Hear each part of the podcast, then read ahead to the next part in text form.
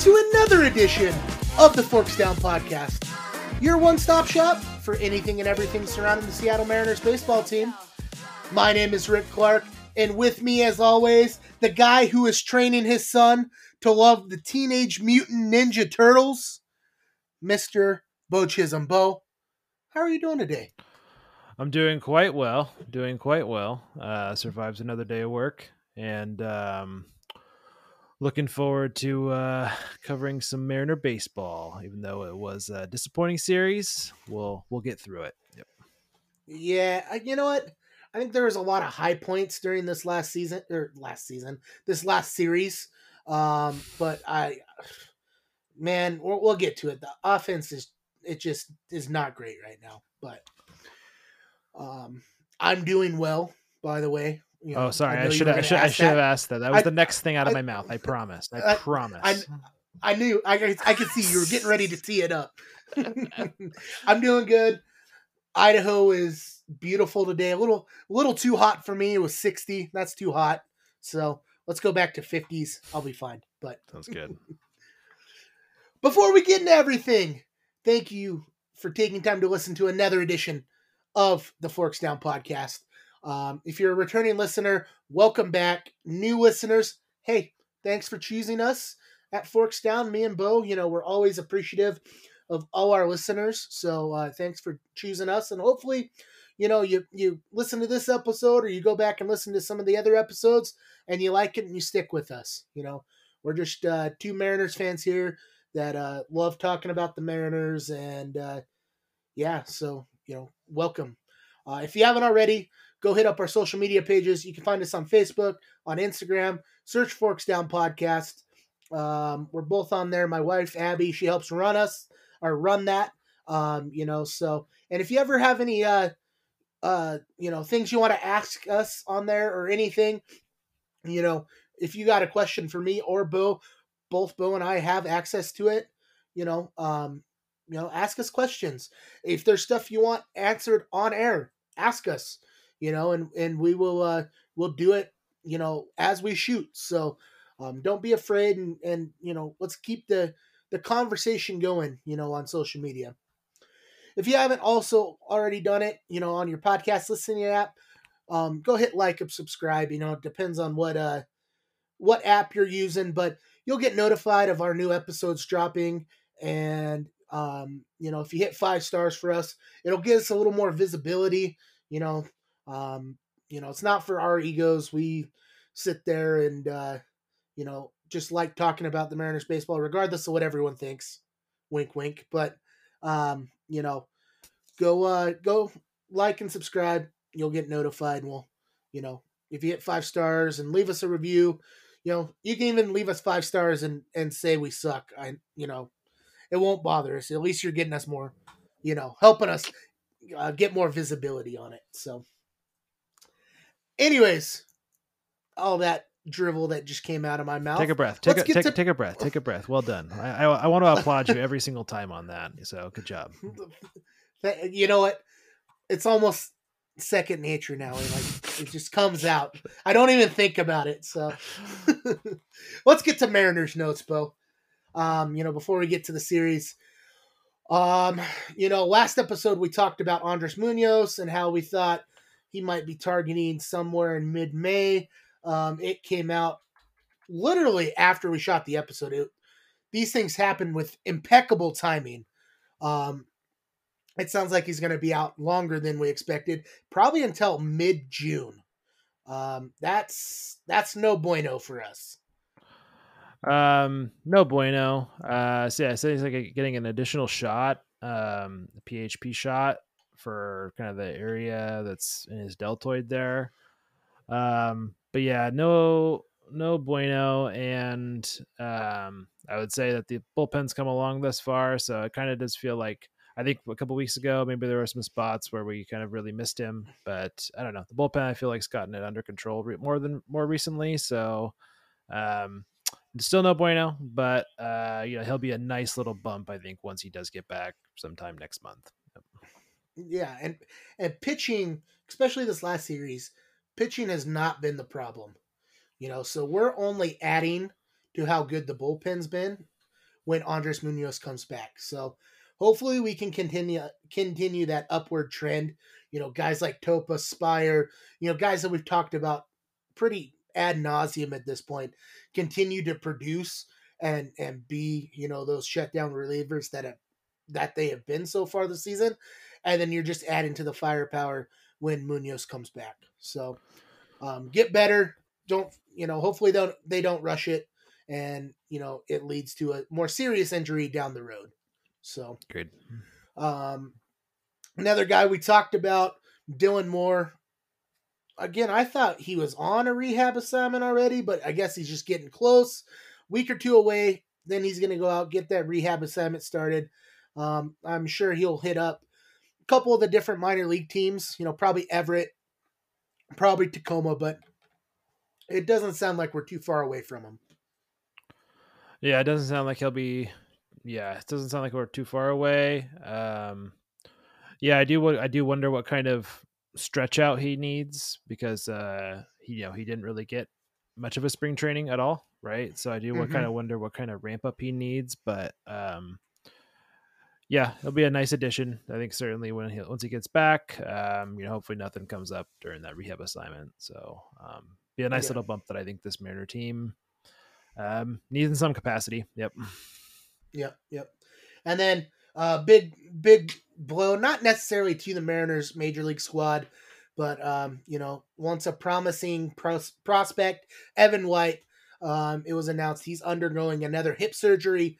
He's out for three months. You know, at one point during this spring training season, we thought maybe, just maybe, he would be able to uh, make the roster. Had a couple couple big hits during spring training, but um, you know, I, I think something like this, it just, it's really feeling like it could be the last we see of him on the major league roster. You know, I, I hope, you know, he doesn't get lost in the abyss that is minor league baseball. But, um, you know, let's just see if he can come back and get healthy. Yeah, I mean, you know, forever hopeful that um, Evan White will come back at some point, right? Um, hmm always good with the glove. You know, I loved watching him during the COVID year. Um, and, you know, I do just wish the best that we could see him in some way, shape, or form. Uh, I'm a little um, pessimistic about him at this point, but, um, you know, hopefully he gets healthy and, um, you know, he gets another chance somewhere. Yep.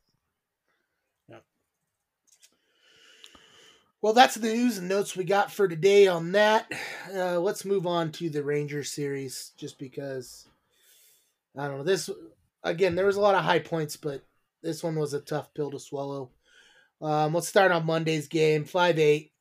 Um, Mariners lost one to two, and again, pitching has not been the problem. Uh, Logan Gilbert came out and really pitched to Jim. Uh, went six perfect innings, had 10 Ks, and he ended up going 6.2 innings and gave up a couple runs towards the end there. But I mean, he did everything that he was supposed to do to keep this team in the game. Yeah, and I don't know, feels like a broken record at this point where player goes deep into a game and pitches really well and uh um yeah, I think back to Easton McGee's start and now you think about you think about this one and there's been a couple others here and there just like um you know, pitching really holds it together and then we just can't we can't find anything going on the offensive side. I know that um I know that in this game, um, like Gilbert was pretty solid on his first pitch strikes. Um, I think there might have been some questions there in the inning that you know kind of unraveled for him a little bit if they left him in a little bit too long. Um, Mhm. But uh, I kind of the way I feel about that is like if he's only giving up two runs, right? Like um, I, I feel like I don't have a problem hit with him staying in that long, right? Because your offense should Yeah, give you more than you know that, right? Yeah, yeah, and and we've again talked ad nauseum about the bullpen. They did a great job coming in in relief. Trevor Gott came in, pitched a one and a third inning, only gave up a hit, had two strikeouts. Gabe Speier came in for an inning, gave up nothing, struck out one. So the pitching left us in this ball game, But you can't you can't win ball games when the only offense generated, you know, the one run was a Ty France solo home run in the first. You tallied four hits in the whole game. You struck out 13 times Yep. in the whole game. Yep. Like that's not going to win you ball games. And it really isn't. When when the best hitter the best hitter of the day, you know, outside of France, France had a home run, was Jose Caballero. He had two of the four hits. He went two for three, had a strikeout, had a stolen base. You know, he's in the eight hole. You expect guys like Julio, you expect guys like France, Kelenic, Geno, Cal, top that's the top five of the order to get some hits. The only one that generated any offense was France. Julio 0 for 4, Kelenic 0 for 4, Geno 0 for 4, Cal 0 for 4, and they all struck out two, four, six, seven times. So seven of those 13 strikeouts were the top five people in the lineup. That's not going to lead to wins. It's not going to lead to wins. And we had Texas on the ropes. Texas had been scoring six runs a game coming into this game. We gave up as a pitching staff two, zero, and four. We gave up six runs the whole series. Six runs the whole series. The pitching did its job. And offensively, we we sunk. We sunk this series. Yep. No, your uh your your soapbox rant there is accurate, Rick. Um I uh, the thing that frustrates me was in this game in particular, um on the offensive side of things, um just how bad it was. Jon Gray had 20 swings and misses in this game and Mhm. 20 whiffs, right? And um, Logan Gilbert was the better pitcher on the day, and it just we made Jon Gray look good. We made uh, Dane Dunning look good in the regular in the other game in the series, right? So Mhm. it's just uh, we kind of make, and they, they're decent pitchers. Don't get me wrong, but like we keep making good guy like decent guys look really good, and that's super frustrating. And um, I don't know about you in this game, um, but I felt like when we've talked about it before of where Julio's going to hit, but um, I felt like the biggest spot in this game was the that fifth inning where um, we had a couple runners on, we had some chances, and um, Julio grounded into our double play. Um, you know, one of our trackers there throughout the year. Um, that Yep. felt like that felt like the, just gonna that felt that. like the biggest moment of that game, and um, I think after that, I think I think we all collectively said it's time to time to move Julio somewhere else, right? At least for the time being, because it just it was Mhm. it was super disappointing to watch that all play out like it did. Yep. hmm Um, I, I totally agree with you. Team went low for four in runners in scoring position, left five men on base, only five. You know that should lead to a win, but you know it didn't. Um, and uh, like you said, one of our trackers, Julio, grounds into a double play, and and we're gonna talk about it because it happened within the sec or the second and third game of the series. They did end up moving Julio down, and he's very receptive to getting moved down.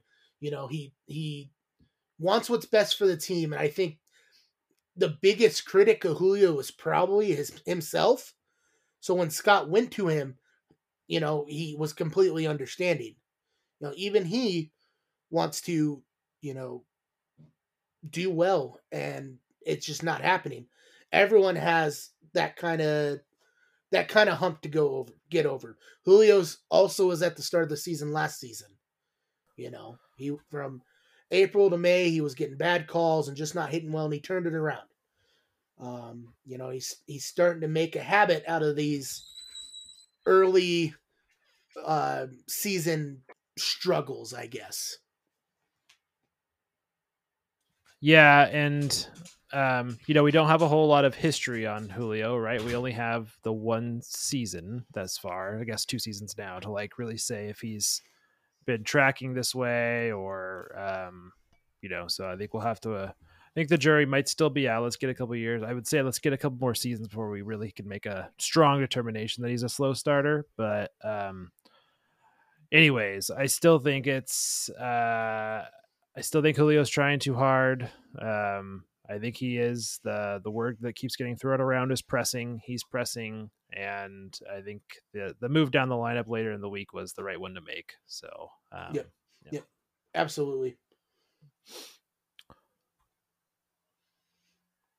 Okay, I'm gonna send you a text message. Uh, your ladybird just went out the garage. That's fine. Okay, just making sure. Uh, 45. Okay, cut that. I'll send you a message. So, yeah, absolutely right. Uh, right call to make. Um, moving on to Saturday, you know, he still hit in the. I, I think this was probably a very big deciding factor. Um, was not not Saturday's game. I'm I'm gonna do that every time we do this. I meant Tuesday's game. Tuesday's game against Texas. I think this was probably the biggest uh, factor in saying, "Hey, it's time to move you down," because the Mariners, um, Mariners pitching again, got the shutout. It was a five nothing shutout, and um, Kirby pitched his heart out. Topa and Juan Then came in, pitched great, and Julio sat at the top of the lineup in the leadoff spot, went 0 for 4, had three Ks, and left two people on base. You know, and I think, I think that's finally Scott saying, "Okay, we got to make a switch," and and Julio himself, like I said, definitely was like, you know, they asked him in the press conference, ask Scott, you know, what did he say? Very receptive to it, you know. So that's why I think Julio's probably his own biggest critic. He's probably getting inside his own head. You know, not to the effect that probably Kelenic was getting inside his own head, Mm. But there's something there and he's got to work it out. Moving down in the order is the best course of action.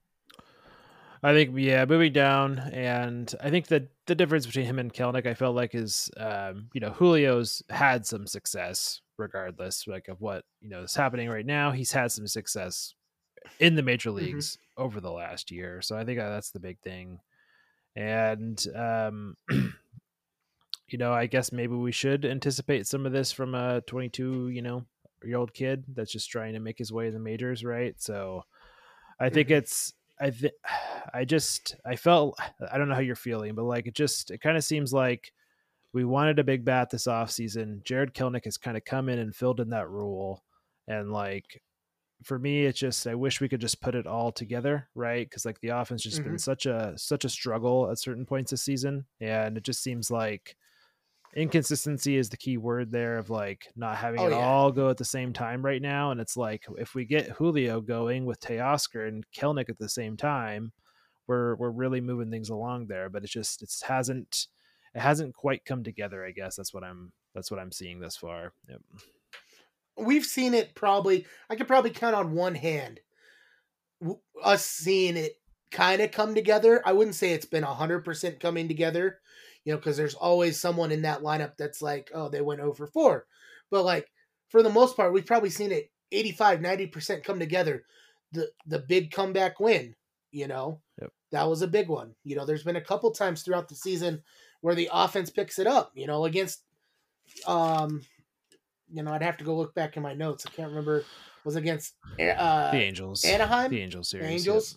Yeah, you know, when it comes together, you know, we're a very good team, Mm. and right now, we are a very good team, pitching wise. Yep. You know, I have no complaints with our pitching right now, and they're looking every bit as good as any team in the league pitching wise.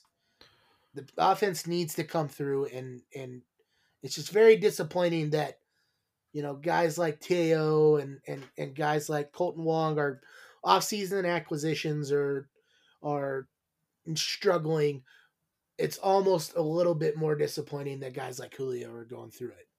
Maybe disappointing is not the right word. I don't because I want to root for all these guys. Obviously, I'm not I'm not like head on the on the pike, you know, for any of these guys. I want them all to succeed, and they have the talent to succeed. You know, frustrating would probably be a good way to put it, I guess. frustrating yeah.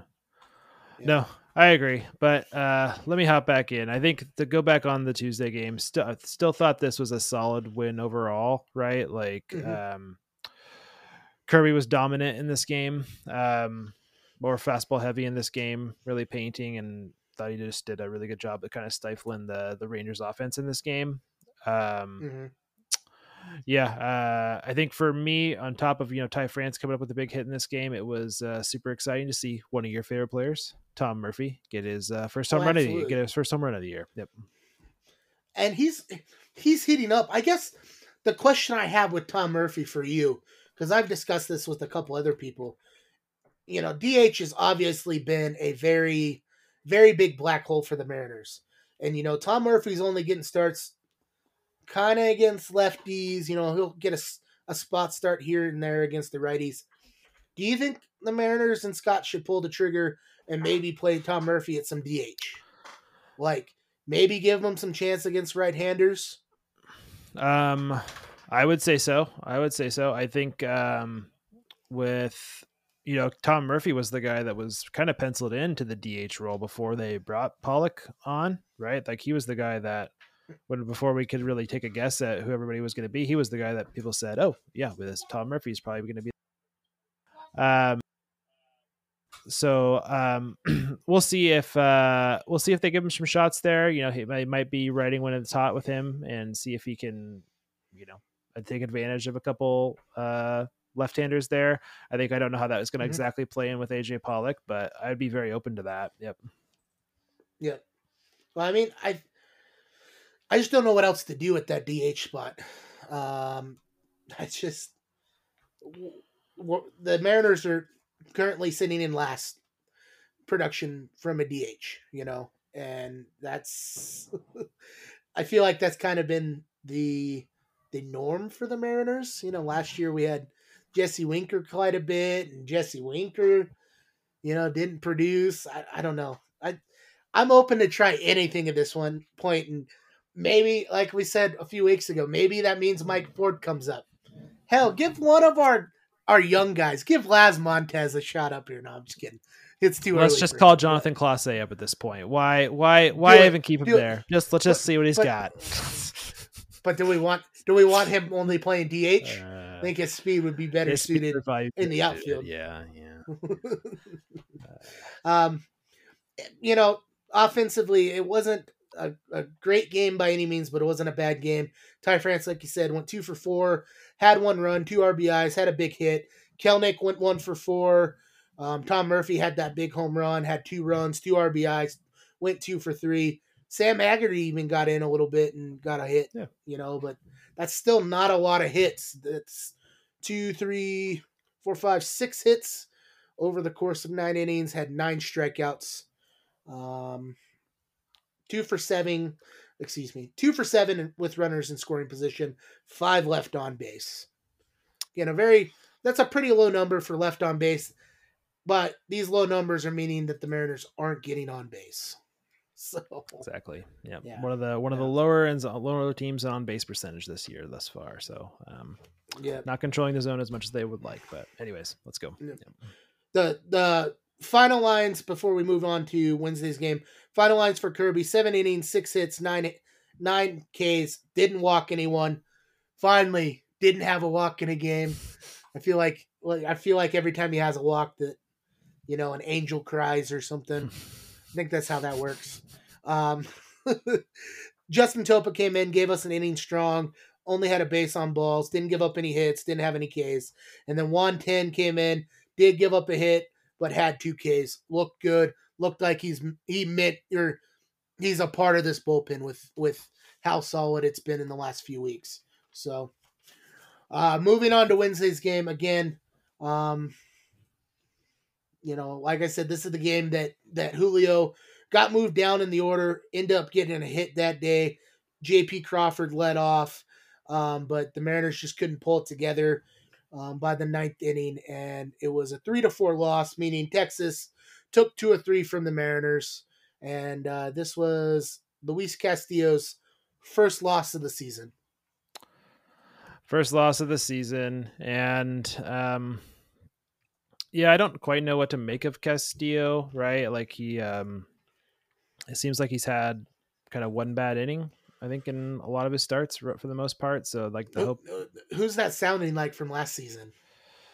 from last season, Robbie Ray. That's, that sounds a lot like Robbie Ray Yeah. from last season. Yeah, Robbie Ray would would have six innings in a seven inning game that he pitched, great. No walks, no hits, struck out, but that one bad inning would come and bite him in the butt. Yeah. Yeah, I, I'm hopeful. I, I still think Luis is going to have better. I mean, I think Luis over the whole entire season is going to be better than Robbie Ray. Still, I think, right? I think that. Oh yeah. Um, you know his his better ball, pro, batted ball profile on Savant still looks pretty good. So I don't think he's giving up. He's still giving up a little more hard hit balls probably than usual, but I think that's gonna I think that's gonna change a little bit. Um, I was looking at his profile a little bit, and it does look like his fastball may be down just a mile or so per hour.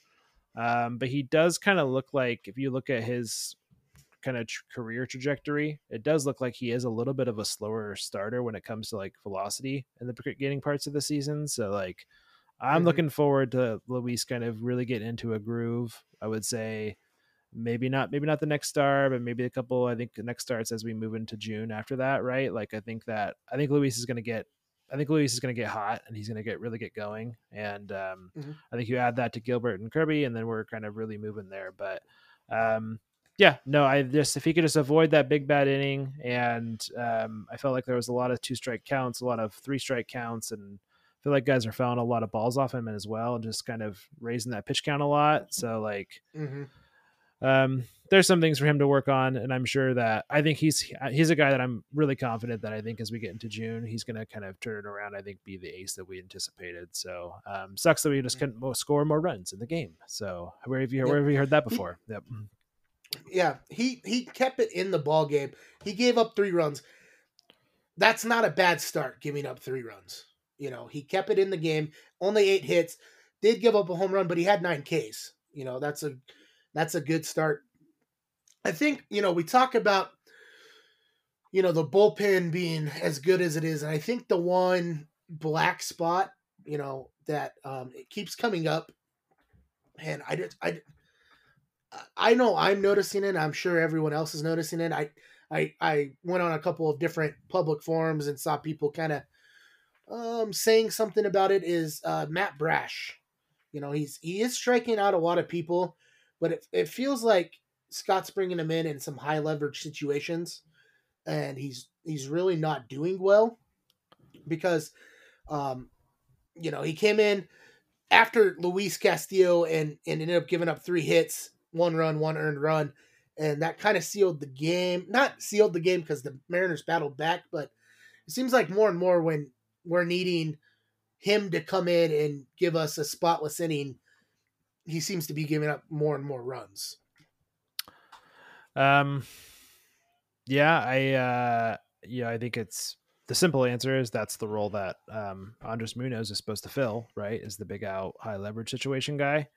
Mm-hmm. and mm-hmm. um, you know, I think Matt Brash, I, I, think he is that guy right now, right? Like I, uh, and I think that might just be a comfort thing more than anything else for Scott. Like, um, you know, Scott uses relievers. Um, how can I say it? Like Scott, like think about the playoffs last year. Scott was very particular about who he used in the playoffs and who he didn't, right? And I think mm-hmm. that there's potential that Scott just is kind of looking at the numbers and the strikeouts that Matt Brash is getting right now and the dominance that Matt Brash can be. He probably trusts him the most in those high leverage situations. And you know, I think, I think that it's comes back to probably like a trust the process, quote unquote, in a way, right? Of like, you know, Matt Brash has some really good strikeout numbers right now. He's, you know, not walking a ton, low home run rate. So like all everything's there for Matt Brash to be a top tier, you know, high leverage guy. And they're just going to kind of keep, keep getting him those chances, I think, for the time being. Um, right, wrong, or indifferent. I feel like that's probably what's it's going to be until Munoz gets back. Yeah. Well, well, the question is that your answer then? Like the question would be, how much longer is this leash? How many I'm not saying he's the sole reason that the Mariners are losing games. That's not not what I'm trying to say.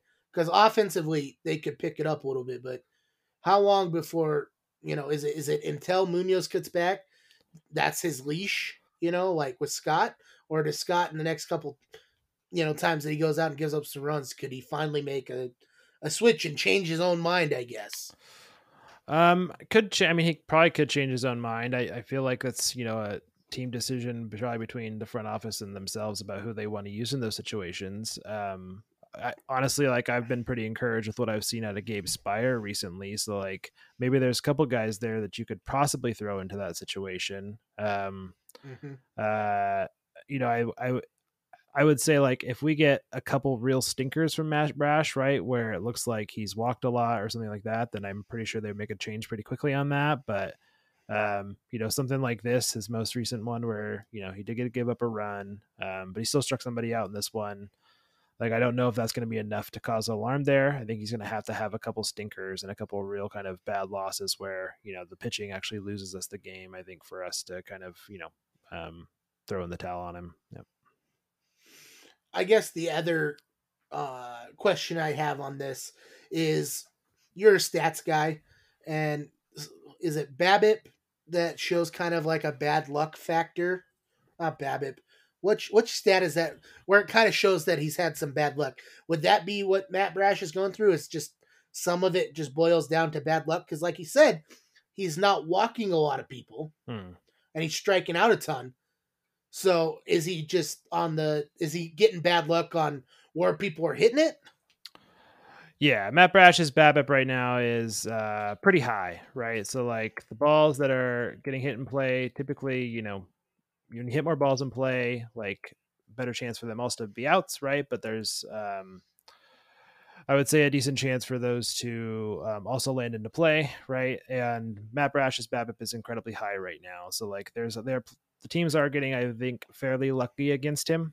Um, and I think the the big differentiator that the, the big thing that's going to note whether or not teams are getting pretty lucky against him is that his hard hit rate right now, if you go to his baseball savant page, is uh, pretty low, right? Um, his uh, you know barrel rate against himself against Matt is pretty low and when mm-hmm. a BABIP is high and those kind of other factors are pretty low, right? That's a pretty good indicator that you know somebody's getting lucky against you. So um, I think that's a I think that's a probably an important point to make about Matt Brash, and like also another reason that they kind of keep giving him, you know, I think more chances. It's just that he's getting pretty unlucky. You know, all the stuff is there for him. You know, limiting hard contact, so they're going to keep giving him mm-hmm. chances unless any of that changes. Yep. Mm-hmm you know, after after Brash came in and and ended up getting taken out after two thirds of an inning, you brought up Gabe Speier. Gabe Speier came in, went a third of an inning, had a K, and then um, it was all kind of gravy for the bullpen after that. Juan Then came in, in inning pitched, uh, gave up a hit, got out of the inning. Flexen came in, Flexen, you know, seven point seven seven ERA, came in, went one inning pitched uh, gave up one hit, but struck out two, got us out of the eighth inning. And then Sewald came in in the ninth, didn't give up any hits, struck out someone. So the pitching, for the most part, kept us in the game. Now flip it over to the offense, and the offense generated four, five, six. They did generate seven hits, their most hits of the whole series, but struck out 11 and were only one for three with runners in scoring position left. Another five men on base and for you keeping track at home, Geno was our lucky winner on Wednesday, grounding into a double play. There was no grounded into double plays on Tuesday's game, by the way. Hmm. You know, just just to keep that going. But yeah, Geno grounded into a double play. Um, again, they had a chance to come back. Um, Kelenic had a big hit. Uh, I think it was the eighth inning, if I remember correctly. I don't think it was in the ninth. I think it was the eighth. Had a triple. Had a had a RBI. Crawford um, got an RBI at the top of the lineup, went one for three, had another base on balls. Um, you know, it just, it just, they couldn't fight to get back into uh, the lead there at the end.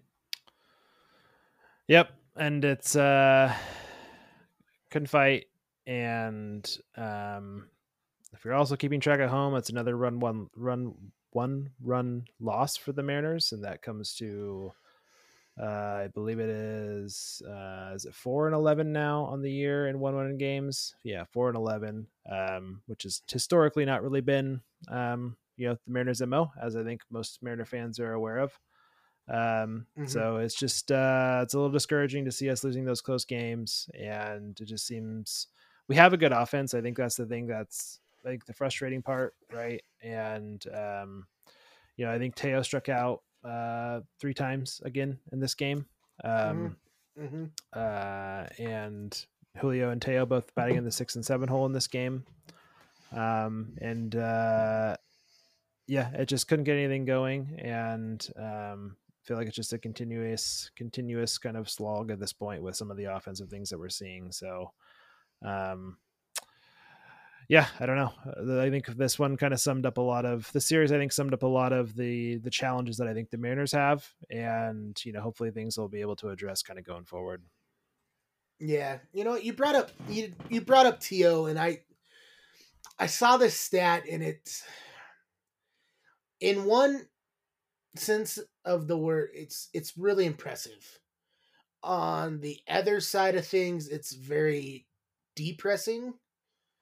Um, so on the year, you can correct me if I'm wrong. I I only remember the stat because I saw it posted. I can't remember if it was MLB on Fox or maybe it was someone from one of the Mariners groups. But Teo has struck out 34% of the time this year.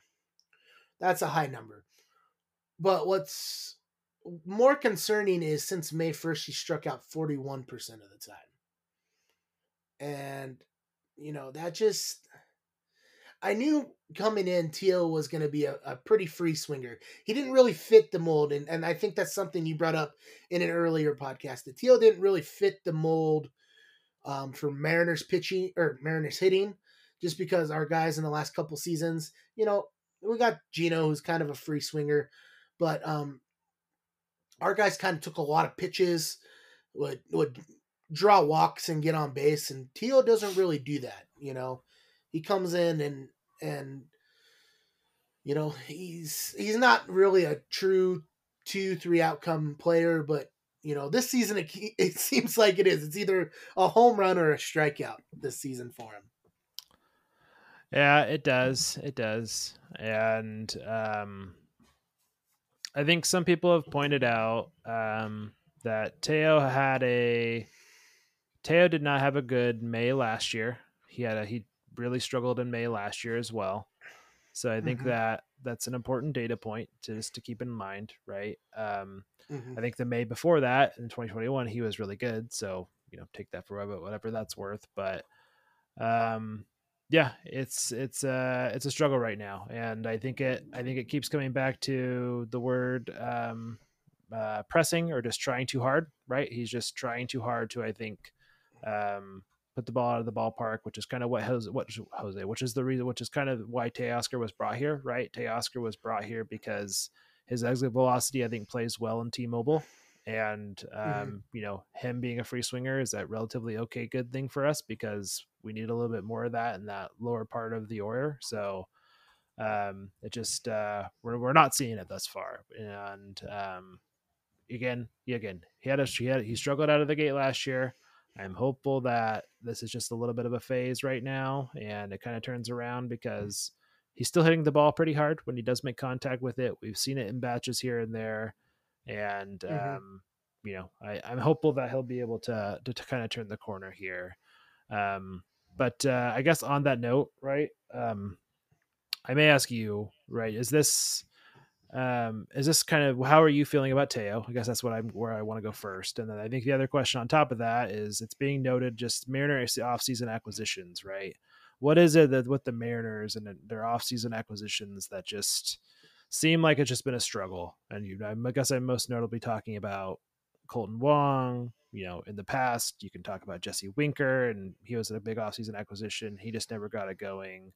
Um, you can go back further in the past. You can go to Chone Figgins. You can go to Scott Spiezio. You can go to a number of historic Mariners that were brought on and have had struggles from coming into a Mariner uniform. And I don't know if I don't know if the Teo is part of this, but it just kind of seems like a little a litany of people that kind of had struggles. So, what do you make of all that? Is this uh, is Teo going to break the mold here, or is this just something that the Mariners need to address somehow? You know, I don't. I think regardless if Teo breaks the mold or not, I I get where people are very critical of the Mariners offseason acquisitions in the past 20 seasons. You know, um, but I feel like that's not everyone. I think there are people that have broke the mold already. Um, you can argue with me all you want. Robinson Cano was one of the biggest offseason acquisitions the Mariners ever had, and he never really played bad.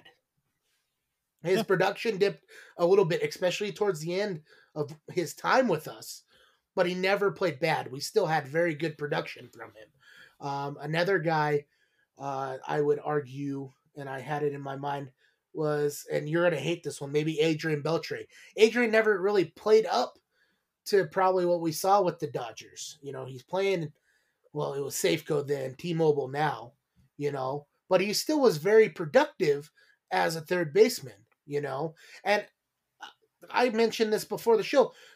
The guy that I thought was going to flame out is one of the biggest offseason busts ever in a Mariners uniform exceeded my expectations. Nelly Cruz. Thought he was going to come in and just strike out a lot and hit 200 and, you know, just be the end of that. But Nelly Cruz came up, averaged 35, 40 home runs a season, you know? So, um, you know, you could say historically that the Mariners have had probably a lot more misses than they have hits, but I wouldn't necessarily say that every one of their offseason acquisitions have been bad. Um, I, I think there is hope that Teo can turn it around. You noted his May last season wasn't great. His May before was was all right, but the last May was not great, you know, and it and we're still we're still only two months in the season. You know, Pete players go through struggles all the time. You know, we're we're finally seeing. I can argue that Kolten Wong's kind of heating it up. You know, he's coming along. Yeah. He's hitting a lot better. Absolutely. You know, getting some getting some RBIs. Tom Murphy didn't have a great start to the season. He's hitting up. Maybe we put him at DH. You know, and I'm sure you know, Teo's going to struggle throughout the season. He's going to turn it around. Julio's in struggle mode right now. He's going to turn it around, you know? So, um, I guess to answer your question, yes, I think both these guys, Teo and Wong, are recent off-season acquisitions, are going to turn it around, and we're we're already kind of seeing that. Nope, and I uh, yeah, yeah, I mean, I do, I do, I I agree with you wholeheartedly on that, and uh, I think um, we should probably take a walk down memory lane with Mariner acquisitions some other time on another episode when we have a, a little bonus content to give. But mm-hmm. um, I, uh, I I agree with you, and I, I've always thought that Teo was. I think he struck out a little bit more, maybe didn't walk as much as Nelson Cruz, but I thought from a little bit of a batted ball profile. Teoscar Hernandez did kind of match Nelson Cruz a little bit, so that's maybe another reason why the Mariners brought him in, right? So I think he's going to turn it around. I think he's going to turn it around, and it may not be to maybe the anticipation or the expectation that I think we had, but I think he's still going to be a productive player for us in that you know fifth, sixth spot of the order. So um, that's what I'm. That's what I'm. That's what I'm. Pers- that's what I'm foreseeing for Teo for the rest of the year. So you know, you know what I noticed. You know, just to go back to, um, you know, one of our earlier podcast episodes for for those of you that um have been listening to us from day one, we did a podcast several months ago. Um, actually, it wasn't several months. It was probably two and a half, three months ago, where Beau and I kind of gave our um bold predictions.